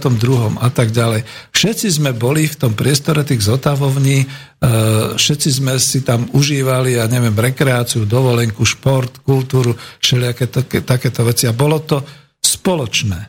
To nebolo súkromné vlastníctvo. Súkromné vlastníctvo z toho urobila vlastne až doba po roku 90. Takto to treba povedať. No, a keďže e, som zase odbočil, e, týkalo sa to bezpečnosti, ale vlastne akože to súkromné vlastníctvo v tom zmysle, že to vylúčuje, čiže v podstate e, vy nemáte potom istotu prežitia, pretože No ešte si predstavte tú situáciu, že naozaj príde nejaké obrovské sucho, prídu 45 stupňové horúčavy a niekto si bude v tom svojom ľudskom práve užívať a vy všetci ostatní budete niekde tam vysýchať e, jak na púšti, akože ležať na zemi a kričať o vodu a budú síce chodiť nejaké tie služby, ktoré vám budú poskytovať prvú pomoc a vodu. No ale čo, no to bude vzbura, to by bola vzbura. Toto všetko nie, toto sa nechce a E, ja to už posuniem ďalej. Naozaj teraz tvorím ako v rámci ekonomickej demokracie. E, keď hovoríme o týchto klimatických veciach o, o tejto bezpečnosti, neviem, či si niekto uvedomuje, že určité stavby a určitá architektúra, aj keď teraz to nie je moc oblúbené, ale kľudne poviem tej arabskej civilizácie a kultúry, ale tej, ktorá bola, ktorá bola ešte okolo roku 2000, Tak napríklad e, ja presne mierim na konkrétne miesto a konkrétny architektonický štýl, ktorý je v Španielsku Alhambra. Alhambra, obrovský zámok, obrovský komplex, ktorý e, vybudovali v podstate naozaj tam žijúci Mauri v tom čase, keď teda e, prenikli až na Pirenejský poloostrov ako je zaujímavé, tak ako oni ešte dokázali žiť s tým tamojším obyvateľstvom. Potom, keď prišla katolická inkvizícia, tak to sa tam všetko vyvraždilo. Ešte aj poničilo, čiže aj tá Alhambra dosť utrpela ako celý ten priestor. A dneska to obdivujeme ako div sveta, pretože to chcem povedať, o čom to je. Alhambra je sústava budov a sústava celý ten komplex, kde v tej najväčšej horúčavej 40 stupňovej sa prechádzate medzi múrmi, ktoré vytvárajú určitý chlad, čiže je tam veľmi príjemne aj v tom najhorúcejšom lete. Môžete chodiť aj po vonku, pretože sú tam také tie oblúky, také tie arkády, také tie zastrešenia, kde na vás nezasvieti slnko. Môžete sa brouzdať doslova vodou, takými tými tečúcimi potôčkami a chodiť hore, chodiť dolu s všelijakými tými schodiskami, kde tečie voda, môžete sa umyť, môžete sa napiť. To všetko je verejné to boli verejné statky a ja si úplne dobre viem predstaviť, keď budú ďalej pokračovať klimatické zmeny, ako by to mohlo byť na Slovensku, pretože my zase až tak veľa toho budovať nemusíme. My tu máme lesy, máme tu zurčiace potoky, máme tu jazera, máme tu e, určité proste rozvinuté stavebníctvo, ktoré môže robiť tieto arkády. Nie je problém, aby porobilo naozaj takéto uh, pešie uh, chodničky, kde teda bude zurčať, zurčať nejaký potôčik aj v mestách, kde budú teda... Ja som si spomenul na jedno miesto, kde teda to bude tak ako v zámku v Bytči. Ten zámok sa mi pripomenul, pretože tam mala moja neter svadbu a my keď sme tam došli v tom horúcom auguste minulého roku, tam bol príjemný chládok, pretože steny boli asi 2,5 metrové. Ono to bolo stavané možno ako koniareň alebo niečo podobné. A toto všetko my predsa vieme stavať aj ako zabezpečiť sa proti klimatickým zmenám. Len tá jedna jediná zásada, kde budem búchať skutočne ako už dostala. Nesmie to byť súkromné. To nie je žiadne ľudské právo nejakého zbohatlíka alebo nejakého boháča, to, keď sa raz postaví, dobre, nech sa to postaví z verejných zdrojov, nech to slúži všetkým na verejnosti. To znamená, keď padnú 40 stupňové horúčavy, chcem vidieť tak, ako v byči, že sa dá prechádzať vo vnútri, že sa dá príjemne tráviť čas. Neviem si predstaviť, ako by to bolo tu v Bratislave, ale pravdepodobne by bolo treba čo, znárodniť tie obchodné centrá, alebo ako oni to majú, tam majú teda ako klimatizáciu a dá sa tam chodiť, ale všetko je to zo skla, čiže tam, keď na to zasvieti slnko, tak pomoc, pokiaľ tam není dobrá klimatizácia, zmeniť tú architektúru, ale poskytnúť ju naozaj verejnosti a nielen kvôli tomu, že aby ste si tam nakúpili, ale aby ste si tam mohli tráviť čas, aby tam bolo príjemne aj v týchto klimatických nových podmienkach, prípadne opačne, keď to bude zase v treskúcej zime, tak aby bolo možné sa niekde príjemne zohrievať a podobne. Proste odpoveď na klimatické podmienky, nebáť sa klimatických podmienok, odpoveď na to je naozaj verejné vlastníctvo. A to je tá bezpečnosť. Tá bezpečnosť, ktorá je definovaná takto. Ja už sa nemôžem, a pred pesničkou už len ukončím teda túto časť bezpečnosti, ani sa nemôžem púšťať do toho, že aká by teda mala byť tá verejná bezpečnosť, čiže schopnosť nezažiť počas e, prechádzky jednou ulicou alebo jedným parkom žiadne násilie, žiadne také tie scény, nejaké krymy a takýchto záležitostí a ako narazím na to, pretože to je súčasť e, momentálnej reality. E, nechcem sa dožiť toho, že by sme aj tu na Slovensku mali problémy výjsť domu, poprechádzať sa, lebo dievčatá by boli ohrozované nejakými sexuálnymi obťažovateľmi. Páni by boli ohrozovaní nejakými tými zlodejmi. Mimochodom, Rio de Janeiro momentálne e, skončila Olympiáda. Koľky športovci sa žalovali, že ich tam okradli. No, pretože tam bola chudoba a tak ďalej. Toto všetko, pardon, hrozí A to je tá verejná bezpečnosť. Zabezpečiť tú bezpečnosť aj vonku, vo vonkajších priestoroch tak, aby neboli problémy a aby bola taká tá určitá istota, tá, to zabezpečenie tej potreby bezpečnosti. No a pretože ma drhne, už poprosím asi Martina o pesničku, ale to som chcel ešte prejsť dokonca až do tej vojenskej, do tej národnej bezpečnosti. To možno až po pesničke, pustíme si ju. Ale ktorú si vyberieme teraz? No ak je tam to Joan Jit, je tam? Áno, máme. Tak si ju dajme, to je také ostré. Dobre, nech sa páči.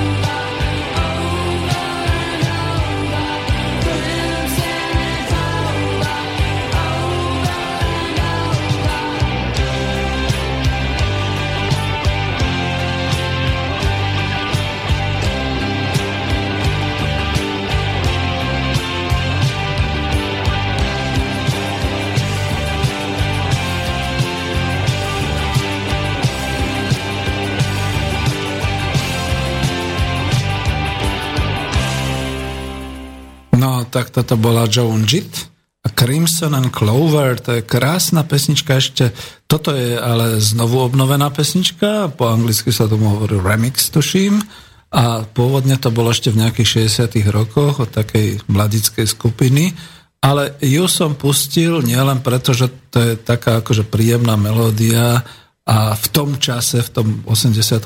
to bola sakra pekná kočka, Dneska si ju prosím vás už nepozerajte na YouTube, pretože budete sklamaní. No je to asi tak môj ročník, tak si viete predstaviť, aká stará baba je z nej. Takže toľko na dnešok. E, toto, ale keď som ešte predtým e, hovoril o tej bezpečnosti, chcem to len uzavrieť, že tu je ešte jedna záležitosť, čo sa týka naozaj momentálneho sveta. Ja nie, vôbec sa nerozumiem geopolitike, na to mám kamarátov ako Ferka Škvrndu a Romana Michalku a ostatných takýchto ľudí, ale zabrnem do toho len v tej problematike, že my sme sa tak akože, ja neviem, či sme osprosteli, alebo čo, že sme si zrušili armádu. Prípadne, že máme len ako takú tú profickú jednotku, že NATO a podobné veci. A potom už keď v rámci NATO, tak sem dovolíme kľudne, e, v 68. sme sa ohromne búrili proti Varšavskej zmluve, ale tak samozrejme, lebo to aj bolo okamžite aj politické. Tam hovorím, že tam bol zastavený socializmus prvý raz, čiže to bol ten e, zlý bod.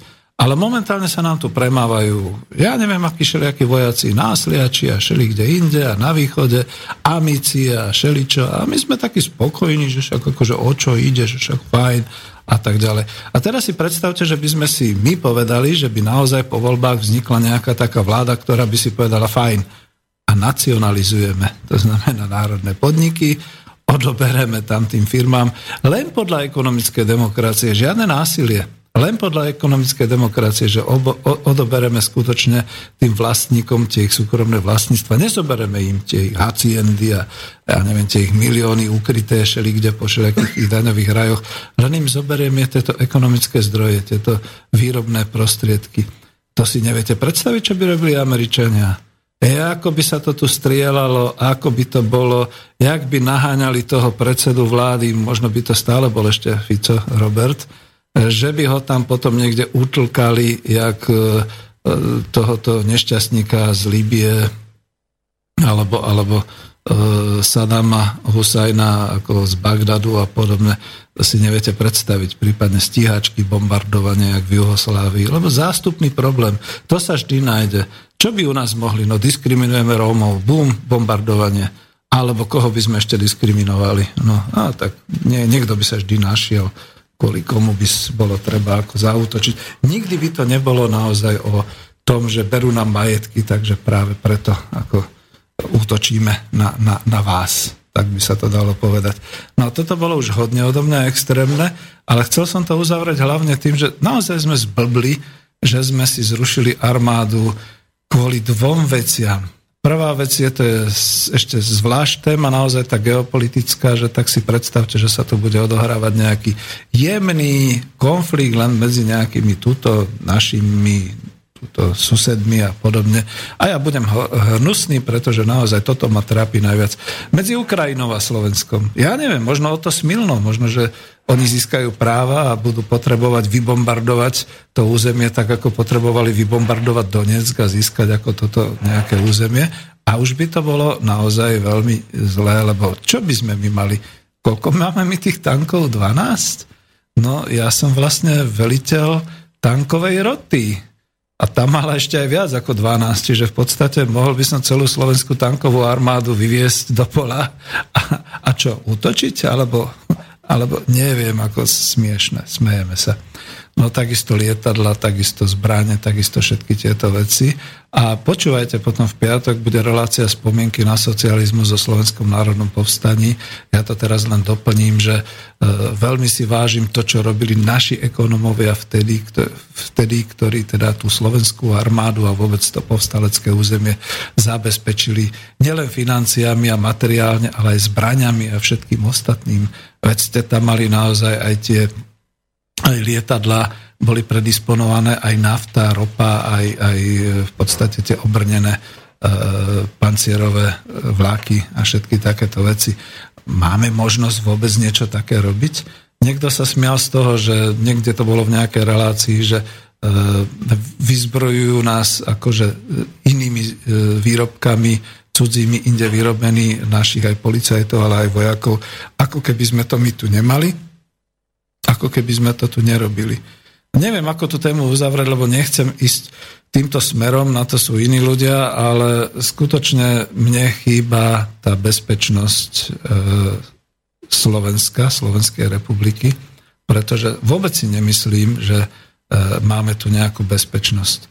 No a keď som to teda mal napojiť a chcem to napojiť na tú ekonomickú demokraciu, nie som taký snílek ako John Lennon, že by som si hovoril, že nebudú hranice a nebude potrebné ani žiadnej armády. Možno, že hranice budú zas potom len nejaké také regionálne alebo nejaké také administratívne, hlavne budú kultúrne. Lebo dúfam, že to sa nezruší, že na území Slovenskej republiky sa bude hovoriť po slovensky, že štátny jazyk bude slovenčina a v druhých ostatných veciach, čo sa týka akože tých hraníc a takýchto vecí, alebo ako tej armády. No, pozrite sa, ja to prevezmem na tú civilnú časť. Armáda je vždy dôležitá, pretože za prvé, teraz to vidíte, ako je to aj pri tom zemetrasení v Akile, že talianská armáda je tam, talianská armáda pomáha.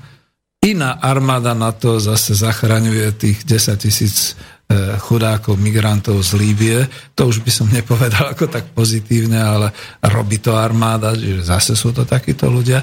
A iní chlapci a dievčata ako armáda dokážu povedzme naozaj v tých kurdských oblastiach, tam, kde je tá kurdská autonómia, zároveň siať, zároveň žať a zároveň, keď preletí okolo turecké lietadlo, ho aj protivzdušnou obranou pekne obstrelovať, prípadne aj naozaj trafiť a zničiť alebo podobne. Čiže toto všetko dokáže pravidelná ľudová armáda, ktorá, ktorú by... E, ja si naozaj viem živo predstaviť, že v rámci verejných investícií by e, boli schopné podniky a kolektívy a s chuťou zrejme investovať do vlastnej armády, do toho, aby boli chránení. Pretože hodne improvizujem dneska, ale ja si tak aj zo svojej histórie pamätám, že dobre, bol som na vojenskej službe ročnej, bol vysokoškolák, vravím, som bol veliteľ niečoho, bol som v Českých Budejoviciach, preto vždy ten pivovár České Budejovice ako národný podnik, lebo ja som bol v tom pluku, ktorý mal za ochranu v prípade čohokoľvek ochrániť budovy a areál Českého budvaru, Česko, Československého teda e, Budejovického budvaru. To znamená, že my sme ako armáda mali aj určité týlové služby, nielen akože čo ja viem, také, že o, o, teda ostrá hraníc a podobné veci. No a teraz si povedzte, že naozaj tu dojde k nejakému konfliktu. Možno tak ako na Ukrajine.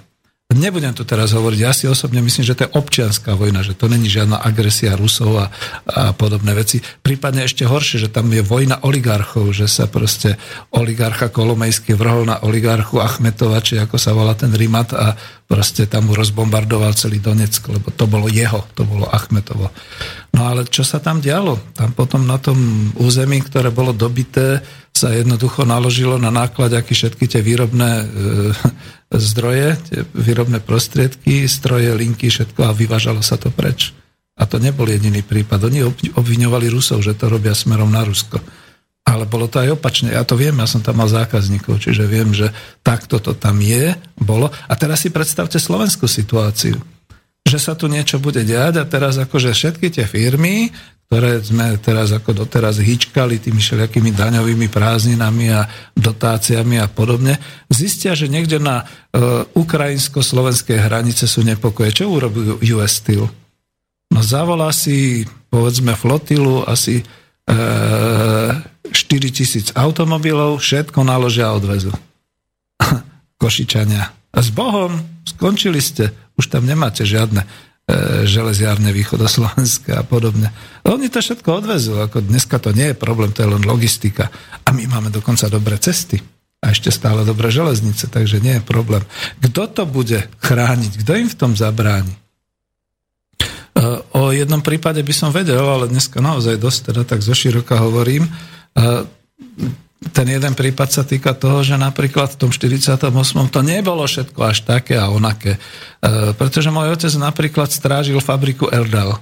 Fabrika Erdal bola tá Erdal fabrika, ktorá vyrábala tie e, pasty na boty, čierny box a podobné veci.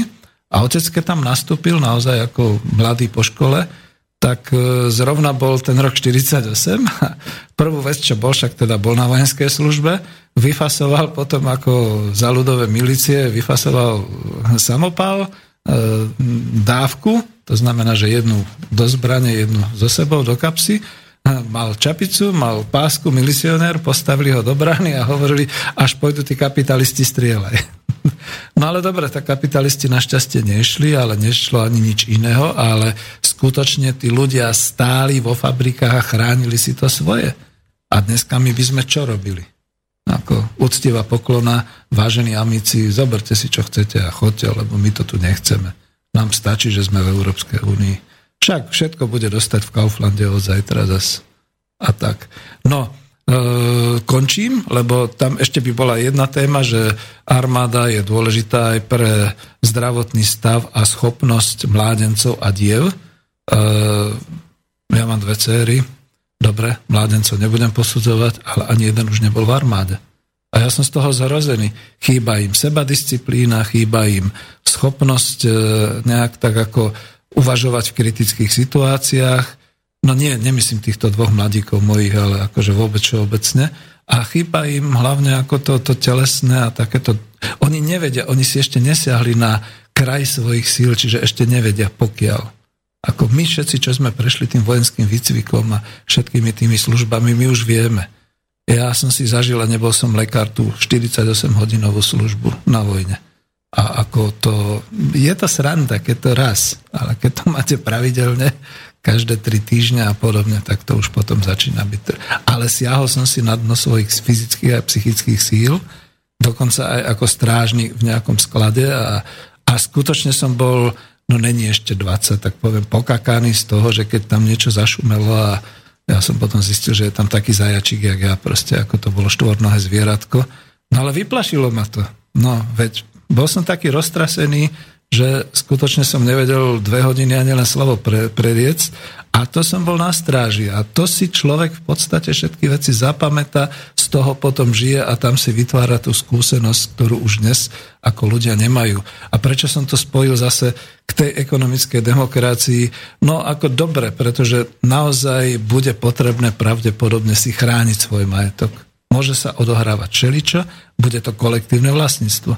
A keď to bude celoštátne vlastníctvo, tak si ho budú chrániť verejne, povedzme naozaj vojaci. Takže takto. No a Martin mal nejaký mail, takže pustíme si ho. Prečítam otázka, ktorá prišla do Bratislavského štúdia. Dobrý deň. Jedna poznámka k trhu práce. Jedna vec je, čo je napísané na zmluve o práci a druhá vec je to, čo zamestnávateľ vyžaduje. Toto je jeden z kľúčových faktov pri zamestnávaní. Napríklad aj preto, sa veľmi ťažko zamestnajú ľudia so zdravotným postihnutím.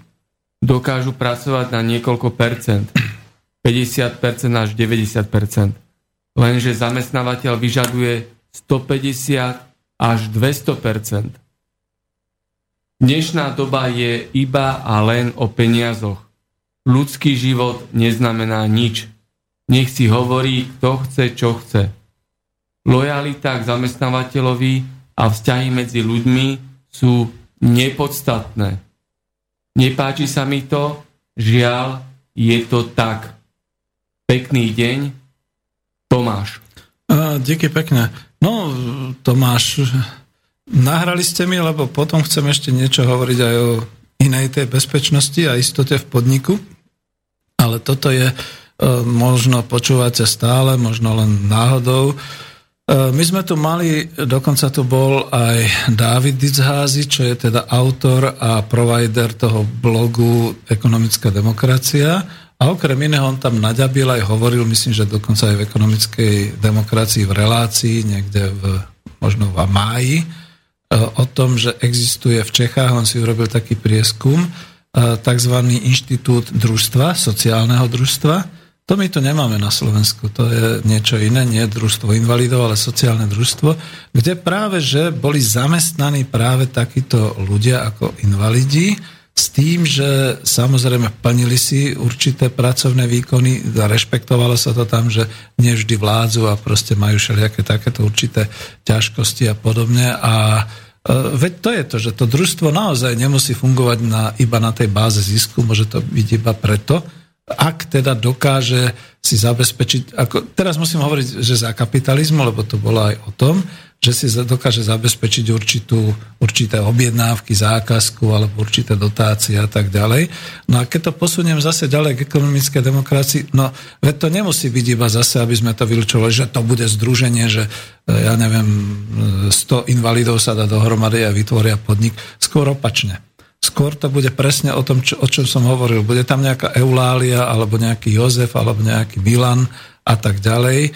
A veď títo ľudia hlavne vždy aj sebe potrebujú dokázať, to je to potreba prináležania a potreba sebarealizácie, že dokážu niečo robiť. Tak to, čo dokážu robiť, budú robiť v tomto kolektíve aj povedzme s nejakými takýmito nechcem povedať, že obmedzeniami, ale s takouto určitou toleranciou, že teda niekedy ten výkon nebude 100%, ale neviete si predstaviť, ako sa potom takto títo naši kolegovia snažia. To je, ja som to zažil a viem, že človek len prišiel a povedal, že bolo by dobre toto urobiť. Ten človek neodišiel skôr, kým to neurobil. Kdežto, ako, prepačte mi to poviem, tak ten zdravý, ten proste povedal 8 hodín skončilo s Bohom, dovidenia a tak ďalej. No ale keďže táto téma, ja sa ešte o kuštik vrátim naspäť, e, to je e, o tom, že momentálne sa zvrhla aj tá inštitúcia firmy, tak ako to Adrian Ondrovič hovoril, na tú produkciu zisku. Dokonca by som dneska povedal až produkciu inkasa, ale to si nechám až do záveru, lebo tam som chcel hlavne o tom, jak sa rozbíja trh a jak sa zvrháva trh ako ďalší inštitút aj teda kapitalistickej ekonomiky, ale teda aj ekonomickej demokracie by sa mohol vytvárať a jak sa tu zvrháva. To znamená, že v tom, v tom, v tom inštitúte firmy, v tej inštitúcii firmy, firma je vyslovene už stroj na zisk tam už sa na nič iné nehľadí. To znamená, dobre, e, mám na pracovnú náplň, ale mám šéfa, ktorý chce viac a toto, toto, toto, tak to treba urobiť. Treba to urobiť kvalitne a tak ďalej, odovzdať. Hlavne, aby bolo inkaso, hlavne, aby to všetko bolo splnené a tvoj pocit ma nezaujíma, alebo e, vaša životná situácia nás nezaujíma. Firmy si dneska zvešiavajú ľudí z vešiaka pri vstupe do práce a pri výstupe z práce ich zase nezaujíma, ako to vyzerá. Choďte sa niekedy poprechádzať. Mali sme tu jedného svetka ešte v tej relácii e, klub zamestnancov. Choďte sa niekedy poprechádzať pred brány Volkswagenu, Kie, Peugeotu. Ako tam po 12-hodinových smenách státni chlapci mladí sa vytackávajú, pretože už sú totálne zničení. Keď sa ich opýtate na meno, oni si nespomenú. Tak sú vyčerpaní. A to je o tom, že ako sa momentálne pracuje, ako sa vyciciava skutočne doslova život z týchto ľudí v mene zisku, v mene toho, aby to všetko bežalo. No a to, to vravím, že dneska ako nebudem príliš možno ako až taký analytický, ale to je naozaj o tom, že vôbec tá firma a otázka mzdy a práce sa úplne zvrháva niekam inám, že tu už zamestnávateľovi pardon, majiteľovi alebo manažerovi vôbec nezáleží na človeku. Tam ide skutočne iba o to, aby to bol stroj na zisk. Čo najnižšie náklady, čo najvyšší, najvyššie inkaso, čo najvyšší zisk a tým to končí. Pardon, prepačte mi. No, asi som odpovedal na tie vaše otázky a potvrdzujem, že v kolektívnom vlastníctve zamestnanecké samozprávy alebo národné podniky. Samozrejme, bude to tvrdá práca, nebude to žiadna selanka, ale bude to po vzájomnej dohode a bude to niečo podobné. Ja sa teraz e, odvolám na iného manažerského mysliteľa, ktorým bol Peter Drucker, ktorý hovoril, tak ako sa dokáže futbalový klub športový klub, alebo teda futbalový tím, alebo basketbalový tím, postaviť všetci za jedného, tak ako sa dokážu vykrývať, tak ako dokážu e, si ochrániť a zvyšiť svoje výkony nahrávkou a špeciálnymi výkonmi a podobne, takto budú fungovať tieto organizácie, tieto e, nové spoločenské organizácie. On to ešte Draker nedokázal pomenovať, za to to pomenoval Švajkár, že sú to tie zamestnanecké samozprávy. Ale bolo to definované podľa motivácie, podľa týchto potrieb, čo som hovoril, istoty spolunáležania, schopnosti a potreby vyniknúť a tak ďalej, kolektívneho nejakého spolužitia a e, týchto záležitostí. Čiže tam je tá motivácia. Tá motivácia je naozaj daná v tom, že človek dokáže psie neuveriteľné kúsky, keď ho ostatní podržia, podporia a keď vie, že nie je iba nejakým tým strojom, nejakým tým kolieskom, ktoré sa po skončení smeny zase zavesí naspäť do skriňa a ráno sa zase zvesí na ďalšiu smenu. To je dôležité. Je niečo? Nejaký mail? Dobre. Urobím malý predel a prejdem teraz k tomu, čo som chcel teda ako presne na úroveň tej bezpečnosti a toho, toho protikladu v ekonomickej demokracii povedať.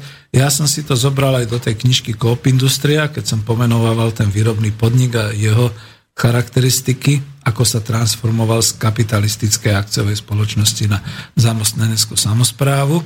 A bolo to z knihy, a môžem to citovať, e, ja to mám v kapitole 9. o občianskom podniku, bolo to z knihy od Charlesa Hendyho Hlad ducha. A budem to citovať, pretože toto mám tak pekne popísané, aspoň niečo. E, pretože sme sa na podnik nikdy nepozerali ako na ľudské spoločenstvo, nikdy nás tiež nenapadlo, že by sme mali naň aplikovať rovnaké pravidla, aké aplikujeme na krajiny. Prirodzene, ja to hovorím, anglický mysliteľ Charles Handy pri snahe o zušlachtenie kapitalizmu vychádzal z trendov, že podnikové národné korporácie začnú byť často oveľa väčšie ako mnohé národné štáty. Pardon. A snažil sa im teda nájsť určitú koncepciu, ktorá by takýto kapitalizmus zhumanizovala. Pardon. No a vieme z dôsledkov systémovej krízy globálnej ekonomiky, že sa to podarilo iba čiastočne a že sa to nakoniec zvrhlo.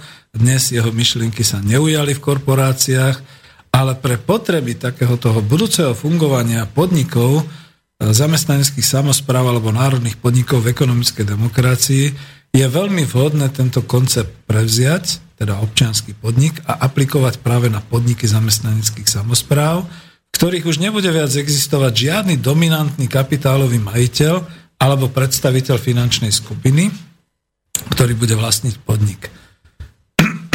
Pardon, za chvíľu dáme pesničku. Ale odrazu je pre nás Charles Handy zrozumiteľný, pretože tvrdí, zase úvodzovky, budem ho citovať, je možné, že koncepcia občianstva a zastupiteľské demokracie nám ponúkne viac ako koncepcia majetkovo-právnych vzťahov. No a ja s tým súhlasím, pretože on tu potom píše, podniky a vlastne všetky ľudské inštitúcie sú teda ľudskými spoločenstvami a nie majetkom a ich príslušníkov by sme mali považovať skôr za občanov, než za personál či ľudské zdroje. S týmto sa nedá nesúhlasiť, pretože to je presne o tom. Zatiaľ, čo momentálne firma je už iba zdroj na peniaze, už iba naozaj taký ten stroj na výrobu zisku, v občianskom podniku, a to je súčasť aj teda toho kolektívneho vlastníctva a zamestnaneckej samozprávy, aj Charles Handy, jeden z predstaviteľov mysliteľov manažmentu v 90. rokoch minulého storočia, definoval takýto princíp občianstva. A on tu definoval ešte niečo, prečo som si to vybral do dnešnej relácie, pretože je to o tej bezpečnosti a o, tej, o tom prináležaní. Pardon. On e, definuje preložené do jazyka podnikovej sféry občianské právo pobytu, občianské právo pobytu vo firme, v podniku, bude znamenať nejakú záruku zamestnania, nie možno celoživotného, ale záruku na pevne stanovené obdobie niekoľkých rokov. Napríklad jedného desaťročia. To sú tie istoty. A viete, čo je pre mňa smutné ako pre Petra Zajaca Vánku? Toto som nedokázal sa dostať do blízkosti e, súdruha Roberta Ficu a jeho poradcov, a povedať, že veď vy nemusíte socializmus, taký ten spred roku 90. Veď vy sa oprite o týchto manažerských mysliteľov. Vy si vyťahnite od nich tieto myšlienky a keď chcete tie istoty sociálne, čo ste ako propagovali ako v politickom programe, tak sa oprite o to, že tu máte definované podľa Charlesa Handyho významného toho manažerského mysliteľa západného sveta, anglického sveta, ktorý píše, že občianské právo pobytu bude znamenať záruku zamestnania, aj keď nie celoživotného, ale aspoň záruku na pevne stanovené obdobie niekoľkých rokov, napríklad jedného desaťročia. Čo by za to dali e, zdravotníci, čo by za to dali učitelia, čo by za to dali naozaj e, určitý povedzme absolventi škôl, kým sa rozbehnú, kým splatia všetky svoje pôžičky a všetky takéto veci, alebo keby založili rodinu, že by existovala skutočne takáto záruka, tzv. občianské právo pobytu. A prepačte, teraz to bude veľmi marketingové a reklamné. Toto ponúka ekonomická demokracia v kolektívnom vlastníctve v zamestnanických samozprávach, po prípade v národných podnikoch. Toto nikde inde nedostanete ak to takto bude a ak takto budeme vedieť stanoviť. Je tam písané, nevyhnutnou podmienkou obnovy angažovanosti na pracovisku je potom preskupenie rovnováhy síl takým spôsobom, aby na seba nadriadení vzali záväzky, ktorými získavajú angažovanosť podriadených. Dobre počujete? Aby na seba nadriadení vzali záväzky, ktorými získavajú angažovanosť podriadených. A tým pádom napríklad 10-ročný záväzok na právo pobytu v zamestnaní bude dostatočný. Viete, čo tým myslím? Zodpovednosť manažéra zodpovednosť vedúceho pracovníka za výsledok. Oni sú zodpovední aj dnes, ale viete, ako to robia dnes v kapitalistickej firme? A jednoducho vyhadzujú e, nadlažbu tých ostatných, pretože e, hlavne, že oni prežijú, hlavne, že oni sa držia stoličky, hlavne, že im zostane plat zachovaný a veľmi často z vlastnej skúsenosti môžem povedať, tak taký manažér, než by mal oželieť nejaké percento zo svojej, uh, pro, ne, nie provízie, ale čo to dostávajú, odmeny, uh, tak radšej povyhadzuje 5 kvalitných ľudí, pretože zníži si tým pádom ako ten, tu nák, ten náklad, lebo mzda je nákladom a jemu potom tie peniaze môžu zostať. Nechcem konkretizovať, ale mám konkrétne predstavy a konkrétne zážitky z tohoto presne. Tak toto funguje. Dáte mi za pravdu asi. No a potom je tu ďalšia vec, ktorá sa bude uplatňovať aj v kolektívnom vlastníctve a v zamestnaneckých samozprávach. Je to právo hovoriť do riadenia. To sa mi páči. Ono to bolo z češtiny, Charles Handy bol preložený do češtiny. Mluviť do žízení. no, lebo to nie je do riadenia auta, ale naozaj hovoriť do riadenia. A to právo sa transformuje na právo byť konzultovaný ohľadom významných rozhodnutí ovplyvňujúcich budúcnosť podniku. A tu sme znova doma u tej upratovačky a u tej fyzickej osoby, u tej pani, u tej zrelej ženy Eulálie, ani neviem, jak som ju teda menoval vtedy, pretože to je o tom, samozrejme, dobre týždne vopred za prvé, Eulália bude sa vzdelávať, dostane možnosti pochopiť, prečo je potrebná taká investícia, dostane možnosti to posúdiť, budú tam nejaké raz, dva, tri posudky, z ktorých sa bude vyberať a dostane právo byť konzultovaná, hlasovať ohľadom rozhodnutia ovplyvňujúcom budúcnosť podniku. Zase ako zdravím Vladimíra, pokiaľ počúva, ten mi dal túto inšpiráciu, hovoril, že no ale tá eulália, tá uklízečka, teda tá uh, upratovačka, hlavne bude dbať na to, aby mala každý deň novú handru a aby dostala dobrý plat a ona nebude súhlasiť s novou investíciou. A moja protiotázka bola, urobí to tá eulália, teraz už nie ako upratovačka, ako funkcia, ale ako osoba, aj vtedy, keď jej vysvetlia, že keď tohto roku zainvestujeme 10 miliónov eur, tak na budúci rok bude mať trojnásobný hospodársky výsledok, to znamená, že bude oveľa viac z čoho rozdeľovať a že to teda bude viac a bude to lepšie, ako keby mala iba ten plat alebo iba zvýšený plat o 10%, lebo trojnásobok to je o mnoho viac ako, ako 10%, ako nejak takto daný. No a to je to rozhodujúce, že v takom prípade naozaj už ja osobne tvorím a e, tento princíp považujem, že toto občianské právo pobytu a toto právo byť konzultovaný je súčasťou zamestnaneckej samozprávy, teda inštitúcie e, ekonomickej demokracie. Toto. Čiže naozaj, keď to preložíme do podnikovej sféry, občianské právo pobytu bude znamenať nejakú záruku zamestnania, ani nie celoživotného, ale záruku na pevne stanovené obdobie niekoľkých rokov. A toto bude dôležité. Ak Hendy píše, že občanstvo v podniku nie je len výsledkom nejakého vyjednávania alebo angažovania sa, ale je to oveľa delikátnejšia vec, niečo, čo pramení z určitej spoločnej angažovanosti, čo síce možno niekde e, písomne formulovať, to ako keď ste hovorili o tých o náplni práce a, a takýchto veciach, ale čo je o mnoho viac definované tou motiváciou. To by vám sociológovia vedeli povedať, že potom v takom prípade tie tri prvé potreby, ako ich aj definoval Maslow, čiže tie základné ľudské potreby, potreba bezpečnosti a potreba prináleženia, to sú tie najdôležitejšie, ktoré bude určite prejavovať podnik v ekonomickej demokracii, čiže zamestnanecká samozpráva, družstvo alebo národný podnik, alebo ako sa to nazve. A toto je asi ten najdôležitejší atribút oproti súčasným, kde nemáte istotu. skutočne nemáte istotu, kedy vás vyhodia, či to bude kvôli tomu, že neobdržali ďalšiu objednávku, alebo to bude kvôli tomu, že cena ropy klesla pod 60 a tak ďalej, alebo že cena ocele klesla a proste podobné blbosti, ak sa dneska všetci vyhovárajú. No a máme posledné minúty. Teraz rozmýšľam, není nič, nebolo ani.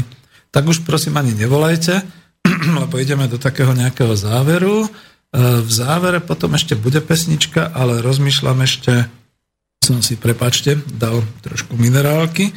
Rozmýšľam ešte, že toto povedať, čo som chcel e, možno tomu venovať nejakých pár minút.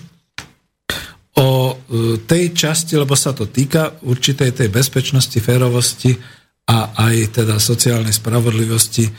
My tu momentálne zažívame trh, trhovú ekonomiku, voči ktorej sa búria lavičiari, komunisti, socialisti, ale je zaujímavé, že aj určitá časť liberálov momentálne, ktorá pochopila, že toto už nie je ten trh slobodný, podľa tých učebníc a podľa 19. storočia, ale že toto je korporátny trh, naozaj globalizovaný a to sme si v minulej relácii alebo v predminulej definovali, že E, to, keď sa hovorí, že je tá, jak sme to nazvali, no tak teraz to nepoviem práve na schvál, že to je vlastne ako, že to si korporácie čistia tie svoje trhy, aby mohli získavať viac, e, viac ziskov e, deregulácia alebo de- deliberalizácia alebo nejak takto sme to nazvali. A ja to tu naozaj ešte aspoň na tých pár minútach trošku napadnem, už ani neviem, či vysvetlím, v ekonomickej demokracii ide naozaj o férový, v žiadnom prípade nekoristnícky trh, trh e, s, s tovarmi, e, s, potreb, e, so spotrebnými výrobkami a službami, povedzme aj trh so základnými prostriedkami, ktoré je ale ošetrovaný na verejnej báze a rozhodne tam už nebude pracovný trh, pretože pracovný trh zanikne. Jednoducho nebude už žiadna mzda, nebude žiadna nájomná práca, čiže pracovný trh v tomto prípade zaniká ako taký. A my keď si nazveme dnes naozaj tú ekonomiku, že je trhnutá, skutočne trhnutá ekonomika, pretože naozaj je to o tom, že jedno za druhým z týchto trhov a z týchto inštitúcií a z týchto systémov sa zvrháva. Či je to trh práce, ktorý sa zvrhol, či sú to všetky ostatné trhy. E, analyticky chcem dopovedať k tomu, že možno som sa ja začal míliť, alebo nehal som sa pomýliť tým, že som ten férový, v žiadnom prípade nekoristnícky, ale regulovaný trh e, bral iba na zahraničný obchod a na medzinárodný trh, na kúpno-predajné zmluvy medzi firmami a podobne a ono je to ešte niekde inde. To som pochopil až na základe tohto týždenných skúseností, ktoré teda mi dali zabrať aj emotívne ako zákazníkovi, lebo trhy, ktoré sa zvrhli, sú dneska definované ako sieťové a rozdrobené. Neviem, či budem mať vôbec šancu ešte tých posledných 5 minút hovoriť, potom už nemáme pesničku. Možno to potom rozoberiem aj na budúce. Dneska by som nechcel ubližovať niektorým účastníkom tohto trhu, ktorí mi ešte slúbili nápravu. Že ide o to, že dnes, my sme sa ešte na začiatku 90. rokov učili, že marketing to je naozaj to, že sa rozobere jadro produktu, čiže užitková hodnota, e, to bol aj spolu s tým fyzickým objemom nejakého toho tovaru, výrobku.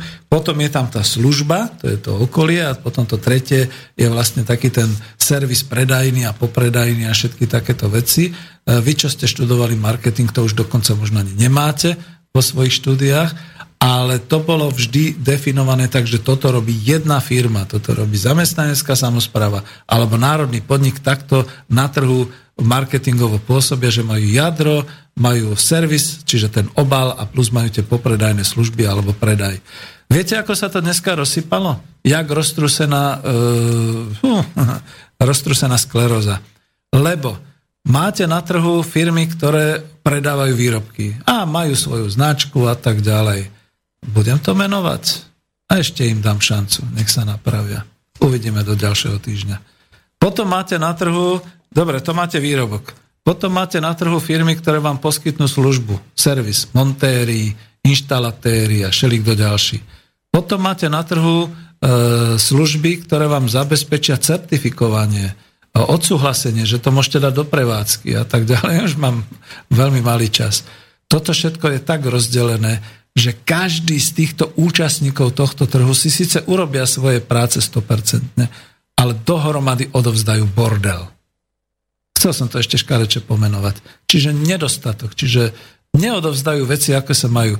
Dal som príklad a tí, ktorí ma počúvajú, budú tomu rozumieť. Si predstavte, že si prídete kúpiť krásne auto, toto auto dostanete, toto auto vám vyťahnú zo servisu, postavia vám, vy zaplatíte, zaplatíte povedzme len 8 tisíc alebo 10 tisíc a oni vám potom dajú certifikát, dobre, tak toto máte to auto, ktoré ste si kúpili, ale s týmto autom rozhodne nesmiete na cesty, pretože nemá brzdy. A vy sa pýtate, no počkajte, počkajte, ja som si kúpil celé auto. Oni povedali, nie, vy ste si kúpil náš výrobok. Tam tie brzdy vám urobí tam ten servisný podnik a toto vám potom schváli tamten. No a potom, čo ste mi odovzdali vlastne? Každý povie 100% prácu. No ale takto to nefunguje, lenže takto sú dneska trhy definované a už e, Martin je netrpezlivý, lebo končíme a za chvíľu bude aj Česká konference. Dokončím to na budúce a bude možno veľmi konkrétny a kritický, kým sa nena, neurobi náprava a to v dvoch bodoch. Jeden bod je v zdravotníctve, druhý je naozaj v tých remeselných službách. Takže Martin pesničku a lúčim sa s vami, ďakujem, že ste počúvali a prepačte mi dneska, že som bol hodne emotívny, ale dúfam, že razantný. Martin, ďakujem aj tebe. Nech sa páči.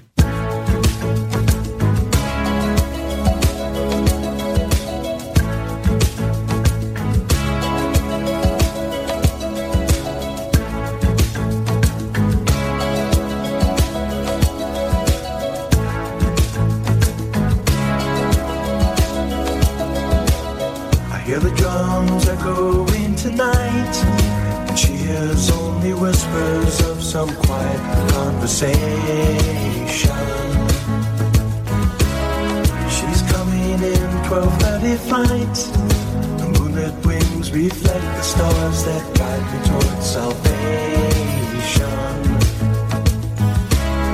I stopped an old man along the way, hoping to find some old forgotten words or ancient melodies. He turned to me as if to say,